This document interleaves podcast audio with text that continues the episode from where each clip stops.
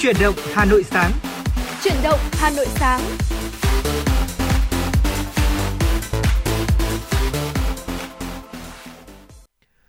Xin kính chào quý vị thính giả và chào mừng quý vị thính giả đến với chương trình chuyển động Hà Nội sáng của chúng ta ngày hôm nay. Ngày hôm nay thì Võ Nam và Tuấn Kỳ rất hân hạnh đồng hành cùng với quý vị thính giả để mang đến cho những cho quý vị những thông tin, những mẹo hay trong cuộc sống và đồng thời có thể là một số câu chuyện mà chúng tôi muốn uh, chia sẻ.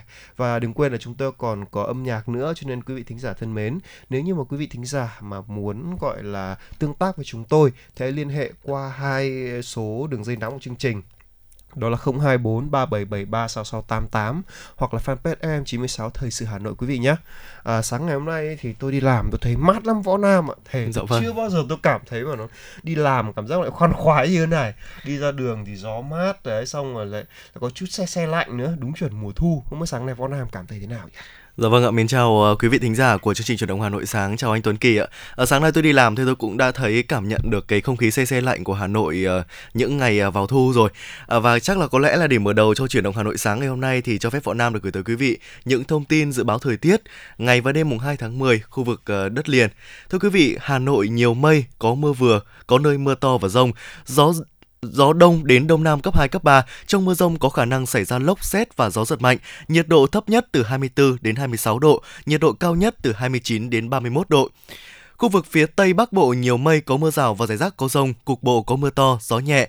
Trong mưa rông có khả năng xảy ra lốc xét và gió giật mạnh, nhiệt độ thấp nhất từ 22 đến 25 độ C, có nơi dưới 22 độ C, nhiệt độ cao nhất từ 27 đến 30 độ C. Phía Đông Bắc Bộ nhiều mây có mưa vừa, mưa to, có nơi mưa rất to và rông. Riêng khu vực vùng núi có mưa rào và rải rác có rông, cục bộ có mưa to, gió đông đến đông nam cấp 2, cấp 3. Trong mưa rông có khả năng xảy ra lốc xét và gió giật mạnh. Nhiệt độ thấp nhất từ 23 đến 26 độ C, nhiệt độ cao nhất từ 27 đến 30 độ C, có nơi trên 30 độ C. Khu vực từ Thanh Hóa đến Thừa Thiên Huế nhiều mây, phía Bắc có mưa vừa, mưa to, có nơi mưa rất to và rông. Phía Nam có mưa rào và rông vài nơi, riêng chiều tối có mưa rào và rông rải rác, gió nhẹ. Trong mưa rông có khả năng xảy ra lốc xét và gió giật mạnh. Nhiệt độ thấp nhất từ 23 đến 26 độ C, nhiệt độ cao nhất từ 27 đến 30 độ C. Phía Nam có nơi trên 30 độ C.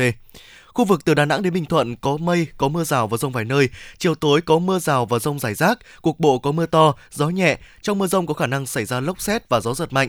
Nhiệt độ thấp nhất từ 24 đến 27 độ C, nhiệt độ cao nhất từ 30 đến 33 độ C.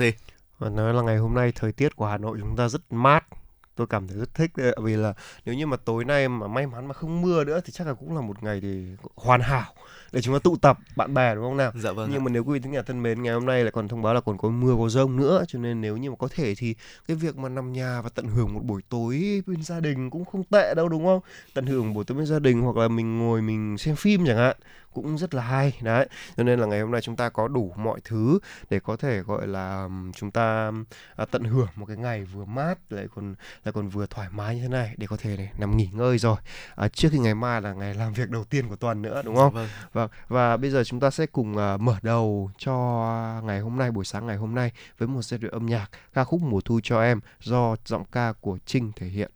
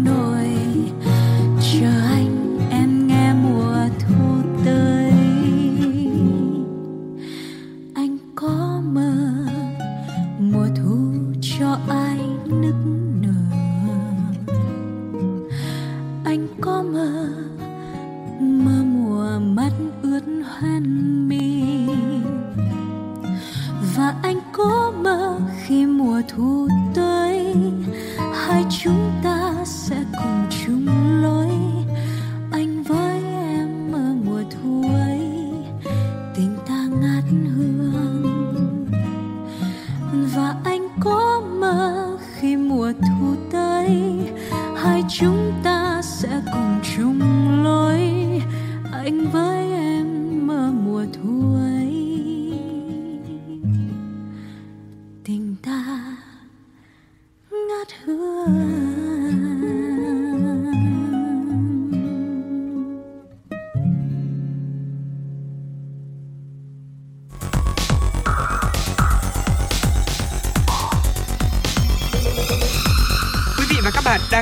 kênh FM 96 MHz của đài phát thanh truyền hình Hà Nội. Hãy giữ sóng và tương tác với chúng tôi theo số điện thoại 024 3773 6688. FM 96 đồng hành trên mọi nẻo đường. Vâng thưa quý vị thính giả, tiếp theo chương trình sẽ là một số thông tin đầu ngày mà chúng tôi sẽ cập nhật đến cho quý vị thính giả ngay sau đây. Thưa quý vị, hôm qua tại Hưng Yên, Hội người cao tuổi Việt Nam phối hợp với Ủy ban Nhân dân tỉnh Hưng Yên tổ chức lễ phát động hưởng ứng tháng hành động vì người cao tuổi Việt Nam năm 2022 với chủ đề chung tay chăm sóc người cao tuổi có hoàn cảnh khó khăn nhân ngày quốc tế người cao tuổi mùng 1 tháng 10. Dự và phát biểu tại buổi lễ, Chủ tịch nước Nguyễn Xuân Phúc đã thay mặt lãnh đạo Đảng, Nhà nước thân ái gửi tới 12 triệu người cao tuổi trong cả nước lời thăm hỏi ân cần và những tình cảm kính trọng, nhiệt liệt biểu dương người cao tuổi Việt Nam đã đóng góp tích cực vào sự nghiệp xây dựng và bảo vệ Tổ quốc, đánh giá cao Trung ương Hội người cao tuổi Việt Nam tổ chức lễ phát động năm nay với chủ đề mang ý nghĩa nhân văn sâu sắc là chung tay chăm sóc người cao tuổi có hoàn cảnh khó khăn. Chủ tịch nước mong tinh thần chủ đề của lễ phát động sẽ lan tỏa sâu rộng luôn trong nhận thức, trách nhiệm và hành động của các cấp ủy đảng, chính quyền, của mỗi người dân và toàn xã hội để mọi người già, người cao tuổi Việt Nam, đặc biệt là người cao tuổi khó khăn, không nơi nương tựa, luôn nhận được sự quan tâm giúp đỡ, chăm sóc tận tình như truyền thống kính già trọng thọ của dân tộc ta người đứng đầu nhà nước mong muốn người cao tuổi Việt Nam trong nước và ở nước ngoài tiếp tục phát huy truyền thống vẻ vang, thực hiện thật tốt phong trào thi đua yêu nước, tuổi cao gương sáng, sống vui, sống khỏe, sống có ích, sống hạnh phúc. Để đóng góp tâm huyết, trí tuệ, kinh nghiệm của mình, xây dựng đất nước với mục tiêu dân giàu nước mạnh, dân chủ, công bằng văn minh. Tại buổi lễ, Chủ tịch nước Nguyễn Xuân Phúc tặng quà động viên 5 người cao tuổi tròn 100 tuổi đang sống tại Hưng Yên, tặng bằng vinh danh cho các tập thể cá nhân tích cực đóng góp cho công tác chăm sóc người cao tuổi. Thưa quý vị, thanh niên khởi nghiệp cùng đất nước phục hồi và phát triển kinh tế sau đại dịch là chủ đề tự được tổ chức diễn ở diễn đàn thanh niên khởi nghiệp quốc gia năm 2022. Trung ương Đoàn Hội Liên hiệp Thanh niên Việt Nam tổ chức chiều ngày hôm qua với sự tham gia của Phó Thủ tướng Chính phủ Vũ Đức Đam tham dự diễn đàn. Phát biểu khai mạc, Bí thư Thường trực Trung ương Đoàn Nguyễn Ngọc Lương cho biết, sau diễn đàn thanh niên khởi nghiệp quốc gia lần thứ nhất năm 2018 và lần thứ hai vào năm 2020, nhiều chính sách đã được các bộ ngành xây dựng điều chỉnh nhằm thúc đẩy sự phát triển của các doanh nghiệp khởi nghiệp. Thưa quý vị và tiếp và hiện Việt Nam đang trong quá trình à, phục hồi sau khi những ảnh hưởng toàn diện và sâu rộng từ đại dịch Covid-19. Trong bối cảnh đó, diễn đàn năm 2022 được tổ chức với mong muốn đóng vai trò kết nối kiến tạo để tìm ra những giải pháp sáng tạo, đột phá nhằm đẩy nhanh tiến trình phục hồi kinh tế xã hội Việt Nam. Bí thư thường trực thành đoàn mong muốn Diễn đàn sẽ tiếp tục đón nhận thêm nhiều sáng kiến, giải pháp chất lượng để góp phần hoàn thiện hệ sinh thái khởi nghiệp tại Việt Nam, từ đó tạo động lực thúc đẩy cộng đồng thanh niên khởi nghiệp đồng hành cùng đất nước vượt lên thách thức sau đại dịch và xây dựng đất nước phát triển cùng cường hùng cường vào năm 2045. Tại diễn đàn, Trung ương Đoàn và Bộ Kế hoạch và Đầu tư cũng đã tiến hành ký kết chương trình phối hợp Trung ương Hội Doanh nhân trẻ Việt Nam trao tặng hỗ trợ cho 20 dự án khởi nghiệp tiêu biểu của thanh niên. Các nội dung hỗ trợ gồm hỗ trợ về vốn khởi nghiệp, hỗ trợ chuyển giao công nghệ quản trị, kỹ thuật sản xuất kinh doanh và tiêu thụ sản phẩm. Thưa quý vị, cung cấp thông tin cho báo giới tại buổi họp báo thường kỳ tháng 9 của chính phủ diễn ra chiều qua, Thứ trưởng Bộ Nội vụ Nguyễn Duy Thăng đã cung cấp những thông tin liên quan đến việc thời gian vừa qua xuất hiện tình trạng nhiều cán bộ, công chức, viên chức nghỉ việc. Thứ trưởng Nguyễn Duy Thăng cho biết, sau khi có thông tin nhiều cán bộ công chức nghỉ việc, đơn vị đã đề nghị các bộ ngành địa phương báo cáo. Kết quả cho thấy từ đầu năm 2020 đến giữa năm 2022 có hơn 4.000 công chức và hơn 35.000 viên chức nghỉ việc. Thứ trưởng Bộ Nội vụ nhấn mạnh có nhiều nguyên nhân cho tình trạng nghỉ việc trên. Theo ông Thăng, trước bối cảnh kinh tế thị trường, trong đó thị trường lao động có sự liên thông giữa khu vực công và tư, khi các đơn vị sự nghiệp tự chủ, viên chức được ký hợp đồng làm việc đã tạo ra sự dịch chuyển ra vào thường xuyên ở các đơn vị sự nghiệp công, nhất là y tế giáo dục. Tuy nhiên, nguyên nhân chính là dù đã có nhiều chính sách cải cách tiền lương, nhưng vấn đề này còn rất nhiều khó khăn, chưa đáp ứng được nhu cầu thiết yếu của cuộc sống. Việc thu hút đội ngũ chuyên gia cũng chưa được làm tốt nên nhiều người có kiến thức, trình độ chuyên môn đã lựa chọn ra khu vực tư với chính sách tốt hơn. Thứ trưởng Bộ Nội vụ cho biết thêm một số lý do.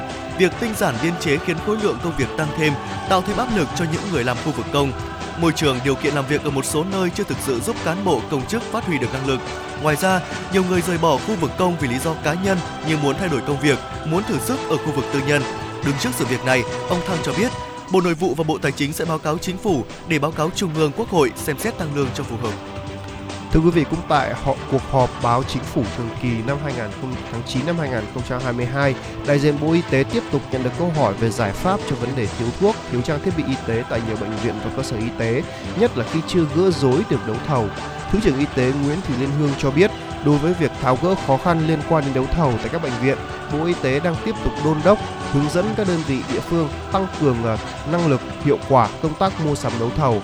Bà Liên Hương nói, các công việc liên quan như đẩy mạnh cấp phép quản lý giá thuốc, trang thiết bị y tế, nhất là đối với các thuốc hiếm, đẩy nhanh tiến độ các gói thầu đối với các thuốc thuộc danh mục đấu thầu, tập trung cấp quốc gia và danh mục thuốc đàm phán giá. Bà Liên Hương cũng cho biết, Bộ Y tế tiếp tục giả soát hoàn thiện thể chế về công tác quản lý trang thiết bị y tế, nghiên cứu đề xuất với chính phủ ban hành cơ chế đặc thù về dự trữ đối với một số thuốc hiếm, thuốc cần thiết cho các điều trị bệnh hiếm gặp để kịp thời phục vụ công tác mua sắm điều trị tại các cơ sở đồng thời có chính sách khuyến khích các doanh nghiệp được sản xuất thuốc hiếm. Vâng thưa quý vị, vừa rồi là một số thông tin đầu đầu tiên trong chương trình chuyển động Hà Nội sáng ngày hôm nay của chúng tôi muốn gửi cho quý vị thính giả. Còn ngay bây giờ xin mời quý vị thính giả cùng đến với một giai điệu âm nhạc trước khi chúng ta đến với những phần tiếp theo của chuyển động Hà Nội.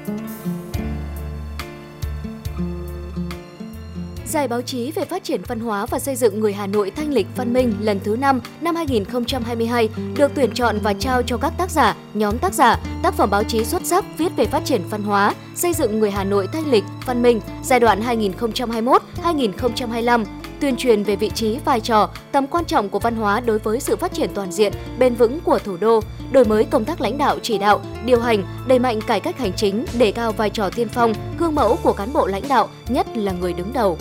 Những kết quả nổi bật trong việc thực hiện chương trình số 06 của Thành ủy khóa 17 về phát triển văn hóa, nâng cao chất lượng nguồn nhân lực, xây dựng người Hà Nội thanh lịch văn minh giai đoạn 2021-2025 Nghị quyết số 09 ngày 22 tháng 2 năm 2022 của Thành ủy về phát triển công nghiệp văn hóa trên địa bàn thủ đô giai đoạn 2021-2025, định hướng đến năm 2030, tầm nhìn đến năm 2045, gắn với thực hiện hai quy tắc ứng xử của thành phố phản ánh gương điển hình tập thể cá nhân, mô hình mới, cách làm hay, đạt hiệu quả tích cực trong phát triển văn hóa, xây dựng người Hà Nội thanh lịch văn minh, những khó khăn bất cập, những biểu hiện tiêu cực, các vấn đề còn tồn động trong phát triển văn hóa thủ đô và việc thực hiện hai quy tắc ứng xử của thành phố.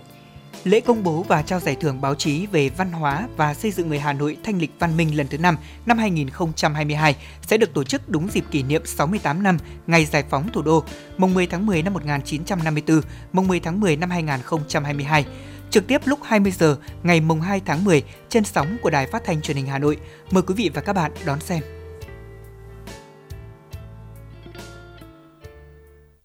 Vâng thưa quý vị thính giả, tiếp tục với chuyển động Hà Nội của chúng tôi. Chào mừng quý vị đến với chuyên mục cà phê sáng. À, bây giờ này, Võ Nam, bây giờ Võ Nam có thể nêu cho tôi là năm thứ mà Võ Nam ưu tiên nhất trong cuộc sống của mình được không? Nghe câu hỏi hơi trừu tượng một tí nhưng mà chắc là Võ Nam cũng đang có những một số những cái ờ, ưu tiên nhất định đúng không? Rồi giờ sẽ xem Võ Nam là những người ưu tiên những cái gì nhé.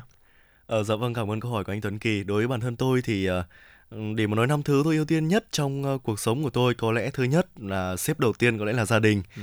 thứ hai là tình yêu thứ ba là công việc thứ tư là tình cảm và thứ năm có lẽ là những cái mối quan hệ ngoài luồng khác của cuộc sống ạ ừ. đó là năm thứ mà tôi cảm giác là uh, quan trọng nhất trong cuộc sống của mình Vâng, đúng là như thế và ngay bây giờ thì uh, chúng ta sẽ cùng tìm hiểu về năm chữ nhất của cuộc sống nhé. À, cái này vâng. áp dụng được với rất là nhiều người. Đấy và cái uh, chữ nhất này nó không, không đơn giản chỉ là những cái mình quan tâm nhất đâu. Tôi vâng, chỉ hỏi vâng, vâng. là một góc cạnh thôi đó. Dạ, vâng, ạ. Dạ, vâng và ngay bây giờ thì chúng ta sẽ cùng bắt đầu. Cái chữ nhất đầu tiên có lẽ là cái chữ nhanh nhất mà những người uh, trẻ như tôi võ nam là gọi là xem nhẹ nhất đây này, đấy là sức khỏe. Có đúng không ạ? Bởi vì khi còn trẻ thì đa phần chúng ta thì có tâm lý là chủ quan, không giữ gìn sức khỏe.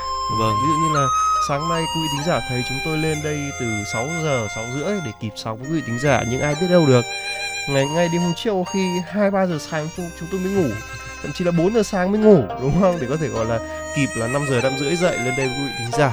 Đấy và những người có một số người thì là ăn uống quá độ ăn quá nhiều. Bởi vì là đây cuộc sống mình có có nhiều thứ để trải nghiệm mà. Và thức đêm thức hôm đấy. Từ đấy có thể thấy là sức khỏe. Từ đấy thì dường như là chúng ta cảm thấy là ừ, cảm thấy là sức khỏe chúng ta là vô hạn. Cứ ăn cứ uh, ngủ không điều độ rồi lại cứ chơi nhiều thôi đúng không? Và đến khi mà mắc một số căn bệnh rồi thì lúc đó chúng ta bước vào tuổi trung niên thì chúng mới nhận ra là ừ, cái việc mà không khí sức khỏe như vậy là một sai lầm. Ở trên thực tế thì thân thể chúng ta thì không chỉ thuộc về riêng chúng ta đâu mà hạnh phúc gia đình này công việc này rồi là như những gì võ nam nói là các mối quan hệ đúng không? Đấy là cũng rất quan cũng cũng ảnh bị ảnh hưởng rất nhiều bởi điều đó. đúng là như vậy. Và quan trọng là trong cuộc sống nhất là có sức khỏe đúng không ạ? Người bé cụ đã dạy rồi có sức khỏe thì chúng ta có tất cả. Có sức khỏe về thể chất đã lành rồi lại còn phải có sức khỏe về tinh thần. Lúc nào phải có một tâm trạng tốt à, để cho chúng ta mỗi ngày đều được hạnh phúc. Khi chúng ta đã khỏe mạnh hạnh phúc rồi thì những người xung quanh chúng ta có thể yên tâm được có thể trông cậy vào được. Đặc biệt đàn ông đó thưa quý vị. Và có sức khỏe tốt thì mới có thể hoàn thành trách nhiệm lớn nhất đối với bản thân gia đình và thậm chí là cả công đồng nghiệp và bạn bè nữa. Dạ vâng ạ. Và một chữ nhất nữa mà chúng tôi muốn chuyển tới quý vị đó chính là khó giải thích nhất là hạnh phúc hạnh phúc là gì? Có lẽ là một câu hỏi là thực sự rất là khó trả lời đúng không anh Tuấn Kỳ? À, đối với một số người thì hạnh phúc người ta quan niệm rằng họ có thật nhiều tiền này. Ở một số người khác cho rằng hạnh phúc của họ là phải có quyền cao chức trọng. À, có người lại nghĩ đơn giản rằng hạnh phúc là khi mà buồn ngủ có giường để ngủ đói thì có cơm để ăn trời lạnh thì lại có nơi để ủ ấm để sưởi ấm và khi nắng nóng thì lại tìm được nơi có nhiều bóng mát. Hạnh phúc người ta quan niệm đơn giản như thế thôi. À, định nghĩa về hạnh phúc thì rất là đa dạng thế nên là ai cũng có thể tìm thấy hạnh phúc cho chính mình. Ở cuộc sống này không có hàng nghìn hình thức hạnh phúc mà chúng ta không thể giải thích và không có câu trả lời chuẩn cho nó. Đôi khi hạnh phúc ở xung quanh chúng ta nhưng những cái hạnh phúc quá nhỏ bé thường bị chúng ta bỏ qua và không được nâng niu. Và một người biết trân trọng hiện tại trân trọng những gì đang có thì chắc chắn là một người hạnh phúc vâng người ta nói rồi là hạnh phúc là, là do mỗi người thôi. Vâng đúng rồi ạ. Những người nào mà gọi là thích uh, gọi là khi mà làm một cái việc mà họ thỏa mãn những nhu cầu sau thứ nhất là nhu cầu thể hiện thứ hai là nhu cầu tôn trọng thứ vâng. ba là nhu cầu được uh, gọi là giao lưu kết nối thứ vâng. tư là đến nhu cầu uh, được an toàn về tài chính và thứ năm là nhu cầu được uh, gọi là nhu cầu gọi nhu cầu sinh lý đó được ăn vâng. uống đầy đủ đó vâng. và, và một số những hoạt động liên quan đến thể chất khác được nếu như tìm được một nơi mà thỏa mãn được chừng đó nhu cầu của của một con người thì đó là người ta đã có hạnh phúc trọn vẹn lắm rồi. Đôi khi hạnh phúc đơn giản chỉ là một, một cái ôm một cái bắt tay hay là khi chúng ta mệt mỏi có người ghé vào tay chúng ta nói là không sao đâu. Có anh có em ở đây rồi không cần phải lo. Dạ vâng. hạnh phúc cũng chỉ có như thế thôi. Và có một cái này nữa đó là khó toàn vẹn nhất là các mối quan hệ. Đúng không nào? Vâng. tức là phải nói rằng là nếu như mà cuộc đời chúng ta là 100 thì không thể chia hết cho cho ba hoặc là cho năm đúng không ạ? Mà trên đời này có rất nhiều thứ cần phải ưu tiên đấy. Và mối quan hệ của giữa con người với nhau là những cái sợi dây vô hình nó rất phức tạp. Có rất nhiều loại mối quan hệ xung quanh chúng ta ví dụ như là đồng nghiệp này uh, cấp trên cấp dưới này khách hàng này láng giềng này rồi là trong gia đình cũng thế.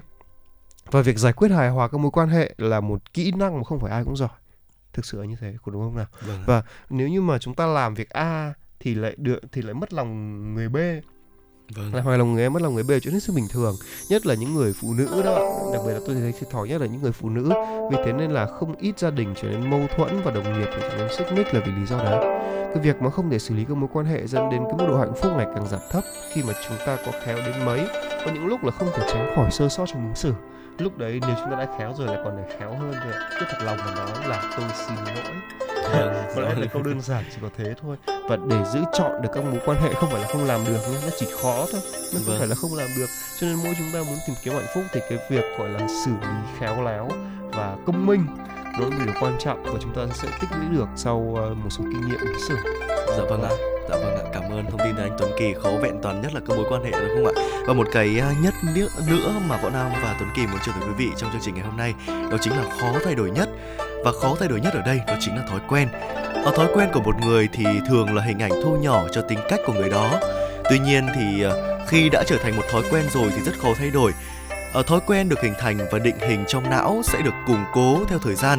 Ở thói quen càng lâu bền thì nó sẽ càng khó thay đổi ở dân gian có câu rằng là chúng ta tạo ra thói quen sau đó thói quen lại tạo nên chúng ta đúng không ạ ở một người có cuộc sống như thế nào thì nó phụ thuộc phần lớn vào việc người đó có những thói quen ra sao và càng có nhiều thói quen tốt và càng ít thói quen xấu thì cuộc sống của họ sẽ càng tốt đẹp và ngược lại. Vâng, phải nói rằng là con người chúng ta thì sẽ mất 21 ngày vâng. để có thể có một thói quen. Nhưng mà võ nam không có để ý không nhé.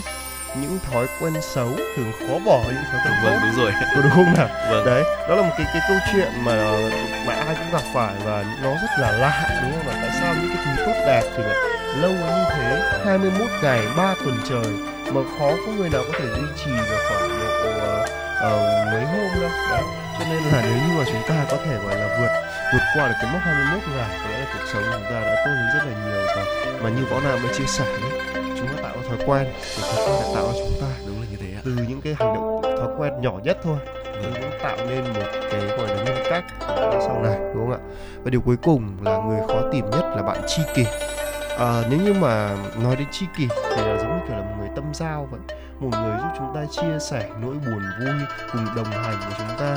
Họ có thể giúp chúng ta cũng được mà nếu như mà họ không giúp được thì họ là những người giỏi lắng nghe chúng ta nhất. Vâng. và cái sự chân thành của họ luôn làm cho chúng ta cảm thấy cảm động và cảm thấy ôi hạnh phúc là đây. Đúng không? Đúng không ạ? Dạ. vâng và nhưng mà đây là người lại khó tìm nhất cơ thưa quý vị. Đây là một cái thứ hoàn toàn hiếm có cho nên là một tình bạn tri kỷ là một điều rất khó thấy nhất là trong thời đại hiện nay đúng không ạ? Ừ. trong thời đại của internet thời đại của công nghệ chúng ta có quá nhiều cách để có thể tìm được một mối quan hệ có đúng không ạ? Ừ. ngày xưa thì tri kỷ rất là nhiều. Tôi thấy có những nhóm bạn của bố mẹ thôi họ chơi với nhau hai ba chục năm đến cái mức như vậy. Nhưng bây giờ bảo là tìm được mối quan hệ hay không là tôi nghĩ là ừ khó lại càng thêm khó. Đó nên là mỗi chúng ta là cũng phải tự tìm ra cho bản thân mình là ừ mình là người như thế nào mình theo cái kiểu người như thế nào chứ còn cái việc mà tự tâm sự với bản thân mình thì nếu cái rủi ro là bạn quá mạnh mẽ rồi không có gì phải bàn nữa đúng không ạ? Vừa rồi là năm chữ nhất của cuộc sống của Tuấn Kỳ và Võ Nam đã chia sẻ với quý vị thính giả. Mong rằng quý vị thính giả có thể ở đây có coi như đây là một cái gợi ý nào đấy cho sau cuộc sống sau này của chúng ta trở nên gọi là uh, dễ dàng hơn đúng không nào? Dạ vâng. và cái việc mà tìm ra được hạnh phúc ấy có lẽ là đôi khi là cũng một phần cũng phải là chấp nhận đó là cái điều mà chúng ta ừ, cũng đã đề cập ở trên rồi, đúng không ạ? Và ngay bây giờ xin mời quý vị thính giả cùng đến với một giai điệu âm nhạc trước khi đến với những phần tiếp theo của chương trình.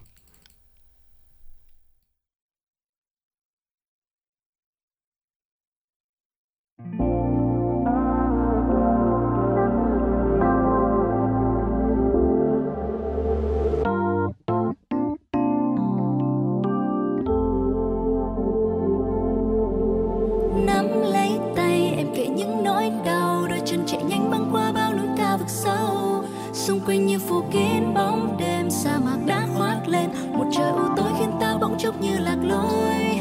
Ta sẽ không buông tay, cho dù mai. Mặt trời rồi trắng lên chiếu sang đoạn đường không bóng ai. Em sẽ luôn kề bên anh, cùng anh chạy khỏi thế giới này. Và trái đất hoa thành những giấc mơ em chỉ cần được yêu dù trời giông tố mây đen kéo về. Ừm, chỉ cần có anh cầm chặt tay em đưa em bay vào những khung trời bình yên. Và ngàn nỗi đau sẽ tan biến mau chạy theo xa khỏi nơi đây anh cùng em đến đường vùng trời trôi theo. Cùng giơ cánh tay tôi từng giây mình tung cánh bay. Đừng chần chờ hãy tới đây cùng anh mình chạy khỏi thế giới này. Bỏ hết sau lưng những nỗi cả lo suy tư vẫn vương sầu đó mặc kệ nơi cuộc sống.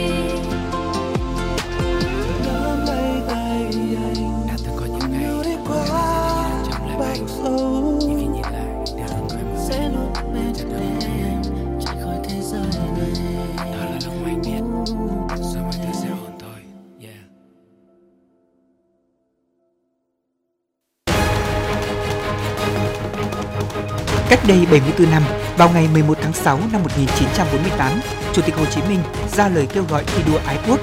Với nội dung chỉ có 441 từ, lời kêu gọi của người đã làm dấy lên một phong trào lớn và còn nguyên giá trị đến tận hôm nay và chắc chắn sẽ còn lâu hơn nữa.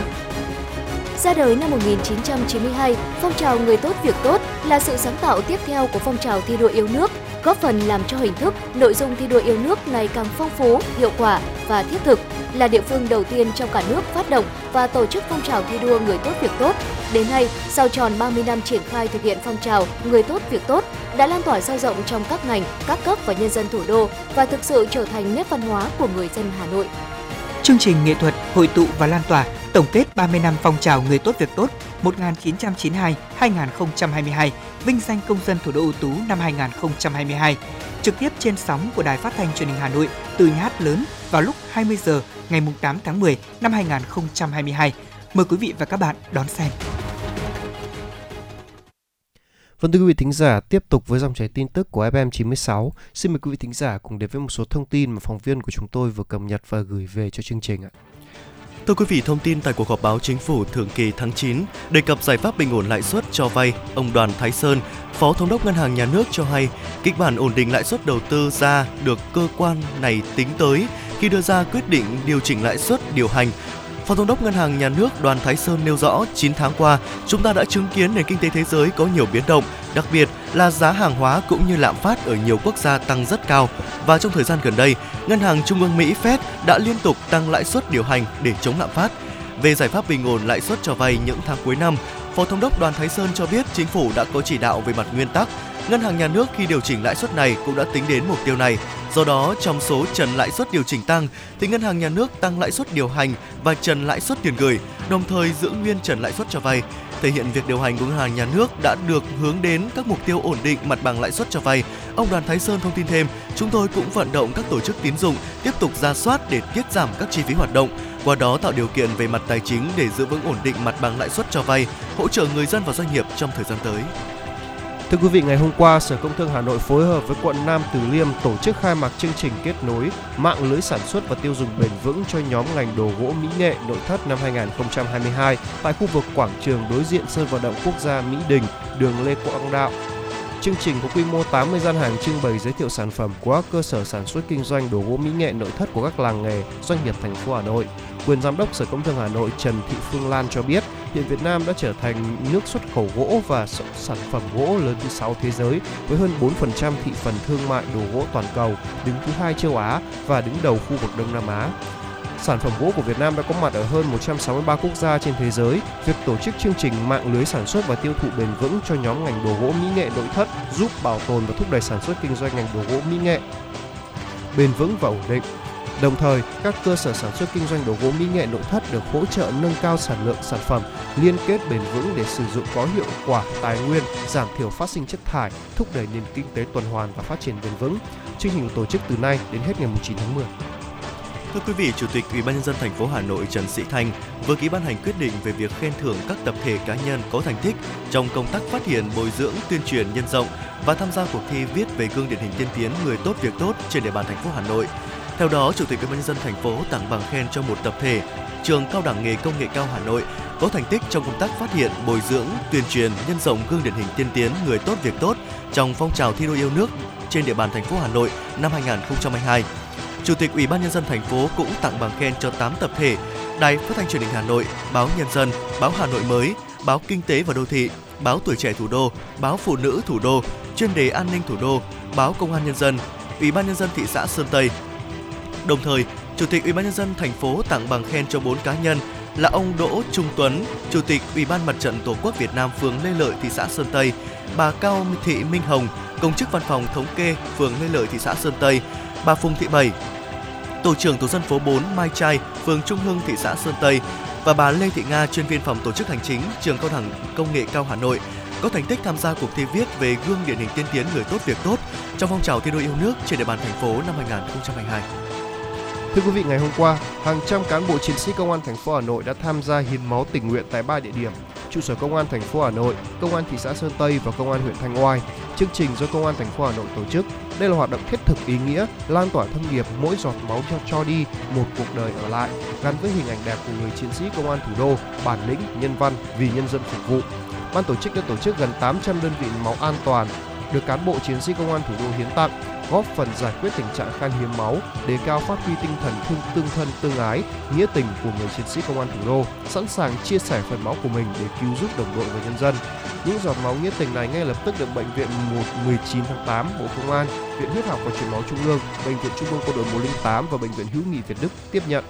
Đại tá Phan Thanh Hùng, Phó Giám đốc Công an thành phố Hà Nội khẳng định, thông qua chương trình Giọt máu nghĩa tình 2022 khơi dậy tinh thần tương thân tương ái nghĩa tình của mỗi cán bộ chiến sĩ trong lực lượng công an thành phố, sẵn sàng chia sẻ phần máu của mình để cứu giúp đồng đội và nhân dân.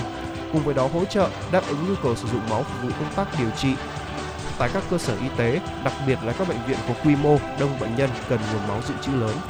Thưa quý vị, theo thông tin từ Bộ Y tế trong 24 giờ qua, nước ta ghi nhận 672 ca mắc COVID-19, giảm 798 ca so với ngày trước đó. Trong đó có 671 ca trong nước và một ca nhập cảnh. Đây là số ca mắc mới COVID-19 trong ngày thấp nhất trong gần 3 tháng qua.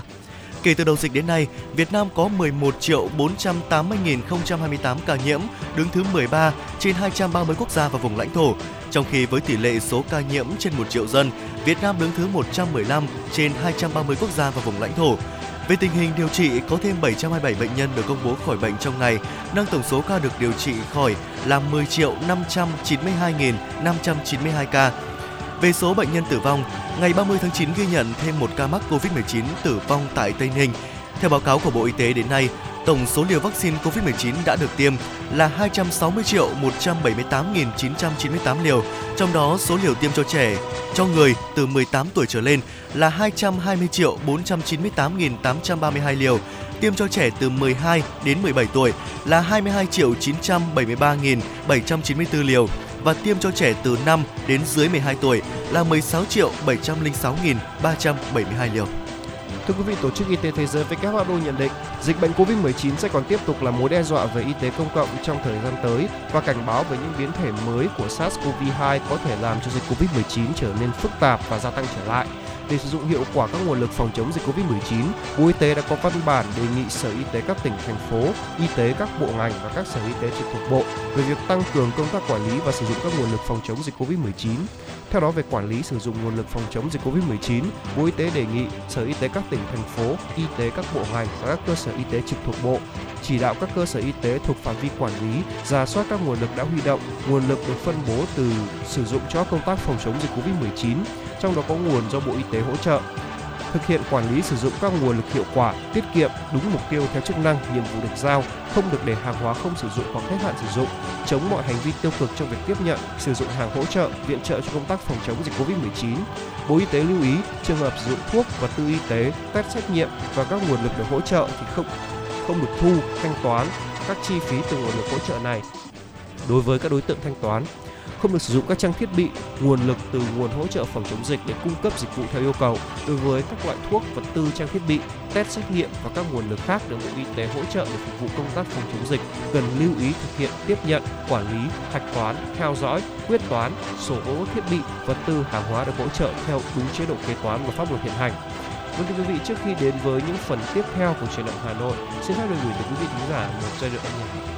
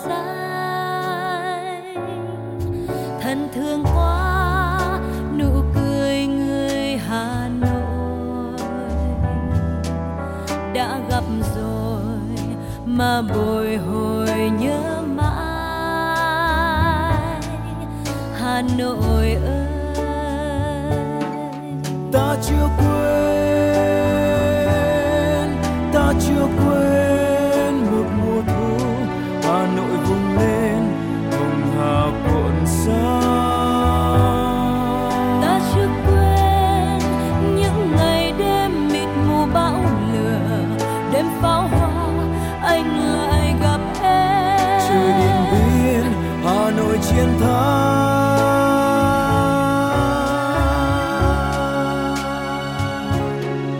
Chào mãi mãi, bầu trời xanh hà nội. Cầu thăng long rồi bóng nước sông hồng. Tiếng người nói, âm vang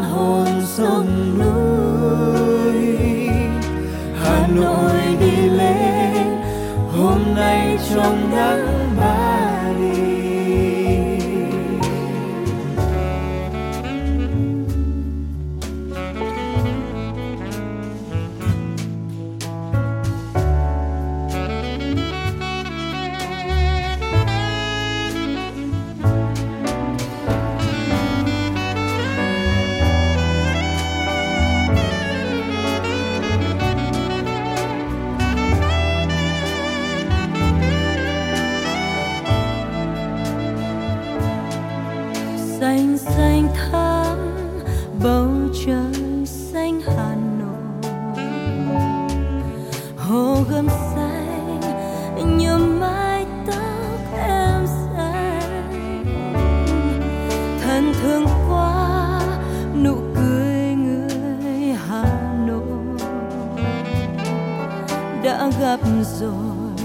mà bồi hồi nhớ mãi. Hà Nội ơi. Ta chưa quên, ta chưa quên một mùa thu hà nội vùng lên, hồng hà cuộn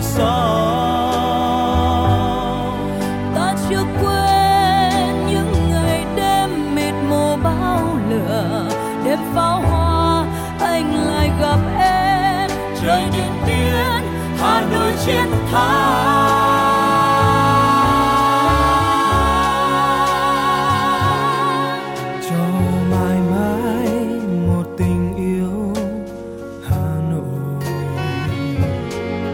Rồi sẽ quên phút bơ ngỡ ban đầu.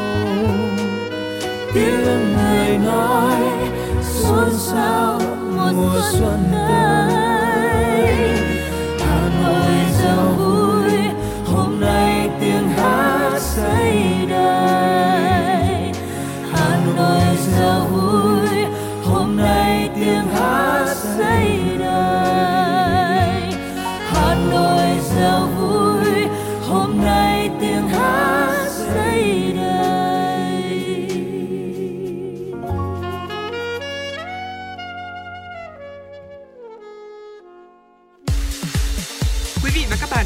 chuyến bay mang số hiệu FM96.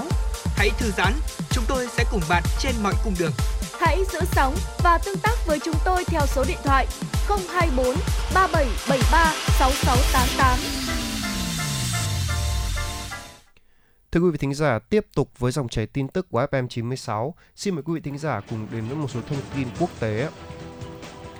Thưa quý quý vị, công ty Gazprom PJCSC của Nga đã đình chỉ việc cung cấp khí đốt thiên nhiên cho Italia bắt đầu từ ngày 1 tháng 10, làm leo thang cuộc khủng hoảng năng lượng tại châu Âu.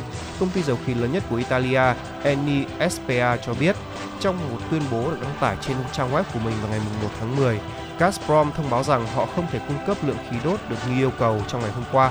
Do đó, nguồn cung khí đốt ngày hôm nay của Nga do Eni sẽ ở lại mức không. Một phát ngôn viên của Eni nói rằng Áo dường như đang nhận khí đốt từ Gazprom. Người phát ngôn cho biết đang làm việc với kiểm tra với Gazprom để liệu có thể kích hoạt lại dòng chảy đến với Italia. Các quốc gia châu Âu đang gấp rút tìm kiếm giải pháp thay thế cho khí đốt của Nga trước sự gián đoạn nguồn cung. Trong khi đó, Nga tiếp tục cắt giảm năng lượng ở châu lục này để gây áp lực với Liên minh châu Âu về một sự số trừng phạt bởi cuộc xung đột tại Ukraine. Việc cắt khí đốt của Italia diễn ra trong vài ngày sau khi các vụ nổ dưới biển làm tê liệt các đường ống dẫn khí đốt Nord Stream, quan trọng đối với Nga ở châu Âu. Tổng thống Mỹ Joe Biden ngày hôm mùng 30 tháng 9 nhắc lại đánh giá của các lãnh đạo phương Tây Âu rằng dường như ống đã bị phá hoại và nói thêm rằng không nên tin vào những tuyên bố của Nga về vụ việc. Trong khi đó, ở phía Nga đã đưa ra tuyên bố ám chỉ rằng Mỹ mới là nước đứng sau vụ việc nghiêm trọng này. Thưa quý vị, trước tình trạng giá khí đốt trên khắp châu Âu liên tục tăng cao, người dân Hà Lan đang tính đến việc chuyển sang phương pháp sưởi truyền thống. Số khách hàng tìm đến với kho hàng bán than củi và viên nén cho bếp sưởi của ông Wim van Beck ở thị trấn Venendan, miền trung Hà Lan mỗi ngày một đông. Lý do chủ yếu của họ là tìm kiếm những nguồn năng lượng rẻ hơn để sưởi ấm cho mùa đông sắp tới, thay vì dùng nguồn khí đốt như trước kia. Tuy nhiên các nhà nghiên cứu lo ngại rằng việc đốt than và củi sẽ kém hiệu quả hơn tới 90% so với việc dùng khí đốt. Việc này cũng gây hại tới môi trường và sức khỏe hơn so với hệ thống sưởi ấm trung tâm chạy bằng khí đốt. Nhưng những nỗi lo về môi trường và sức khỏe đang giảm dần khi mọi người đang vật lộn với hóa đơn năng lượng tăng vọt. Để hỗ trợ cho các hộ gia đình đối phó với hóa đơn năng lượng tăng cao, chính phủ Hà Lan đã mua dầu và khí đốt tích trữ cũng như công bố gói hỗ trợ trị giá 18 tỷ euro.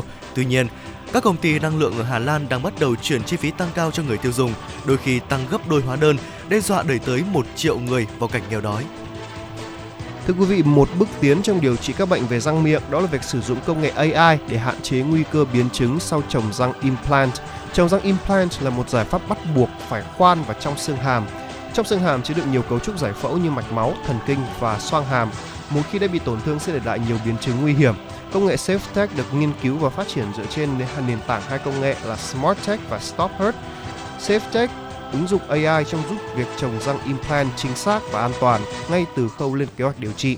Hình ảnh 3D giúp quan sát chi tiết cấu trúc xương hàm, mật độ xương hàm, tình trạng răng miệng, hệ thống xoang hàm, dây thần kinh và níu răng, từ đó giúp quá trình trồng răng an toàn hơn, nâng cao tỷ lệ thành công. Thái Lan vừa chính thức dỡ bỏ tình trạng khẩn cấp y tế phòng dịch COVID-19 được ban bố hồi tháng 3 năm 2020. Tất cả các hạn chế liên quan đến dịch bệnh COVID-19 đều được bãi bỏ hoặc không bắt buộc áp dụng. Từ hôm qua, du khách từ Thái Lan không phải xuất trình chứng nhận kết quả xét nghiệm âm tính với SARS-CoV-2. Việc đeo khẩu trang hay đo thân nhiệt, sát khuẩn tay không còn là điều kiện bắt buộc khi đi ra ngoài hoặc tới những nơi công cộng. Thái Lan hạ cấp dịch COVID-19 từ bệnh truyền nhiễm nguy hiểm xuống một mức là bệnh truyền nhiễm cần theo dõi và sẽ duy trì mức độ này đến hết tháng 9 năm sau. Cũng trong ngày qua, cũng trong ngày hôm qua, Thái Lan dỡ bỏ các biện pháp phòng ngừa sự lây lan của dịch COVID-19 trong trường học. Bộ Giáo dục Thái Lan cho biết, việc dỡ bỏ này là phù hợp với diễn biến hiện nay khi mà tình hình dịch bệnh trong nước đã được cải thiện rõ rệt. Theo đó, việc đeo khẩu trang trong trường học, ngồi giãn cách trong lớp học cũng như hạn chế số người tham gia hoạt động nhóm, khử trùng hàng ngày trong trường cũng được dỡ bỏ. Tuy nhiên, việc kiểm tra nhiệt độ trước khi vào lớp học cũng như bảo đảm lưu thông không khí tốt trong các lớp học vẫn được duy trì. Thưa quý vị, sói Bắc Cực nhân bản đầu tiên trên thế giới đã ra mắt công chúng tại vùng cực Cáp Nhĩ Tân ở tỉnh Hắc Long Giang, phía đông bắc Trung Quốc. Con sói được sinh ra trong một phòng thí nghiệm ở Bắc Kinh vào tháng 6 vừa qua. Tế bào hiến tặng của nó được lấy từ mẫu da của một con sói Bắc Cực hoang dã mang tên là Maya, được đưa từ Canada đến vùng cực Cáp Nhĩ Tân. Mẹ thay thế sinh ra nó là một con sói săn Hiện tại là con chó sói con đang trong tình trạng sức khỏe tốt và sống cùng mẹ thay thế. Sói Bắc Cực được cho là đã tiến hóa từ một dòng dõi chó sói khác cách đây khoảng 50 triệu năm.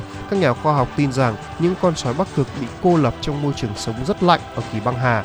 Chính trong thời gian này, chúng đã được phát triển những khả năng thích nghi cần thiết để tồn tại trong cái lạnh khắc nghiệt của Bắc Cực thưa quý vị. Vâng thưa quý vị, vừa rồi là một số thông tin mà chúng tôi muốn cập nhật gửi đến cho quý vị một số thông tin ờ, quốc tế.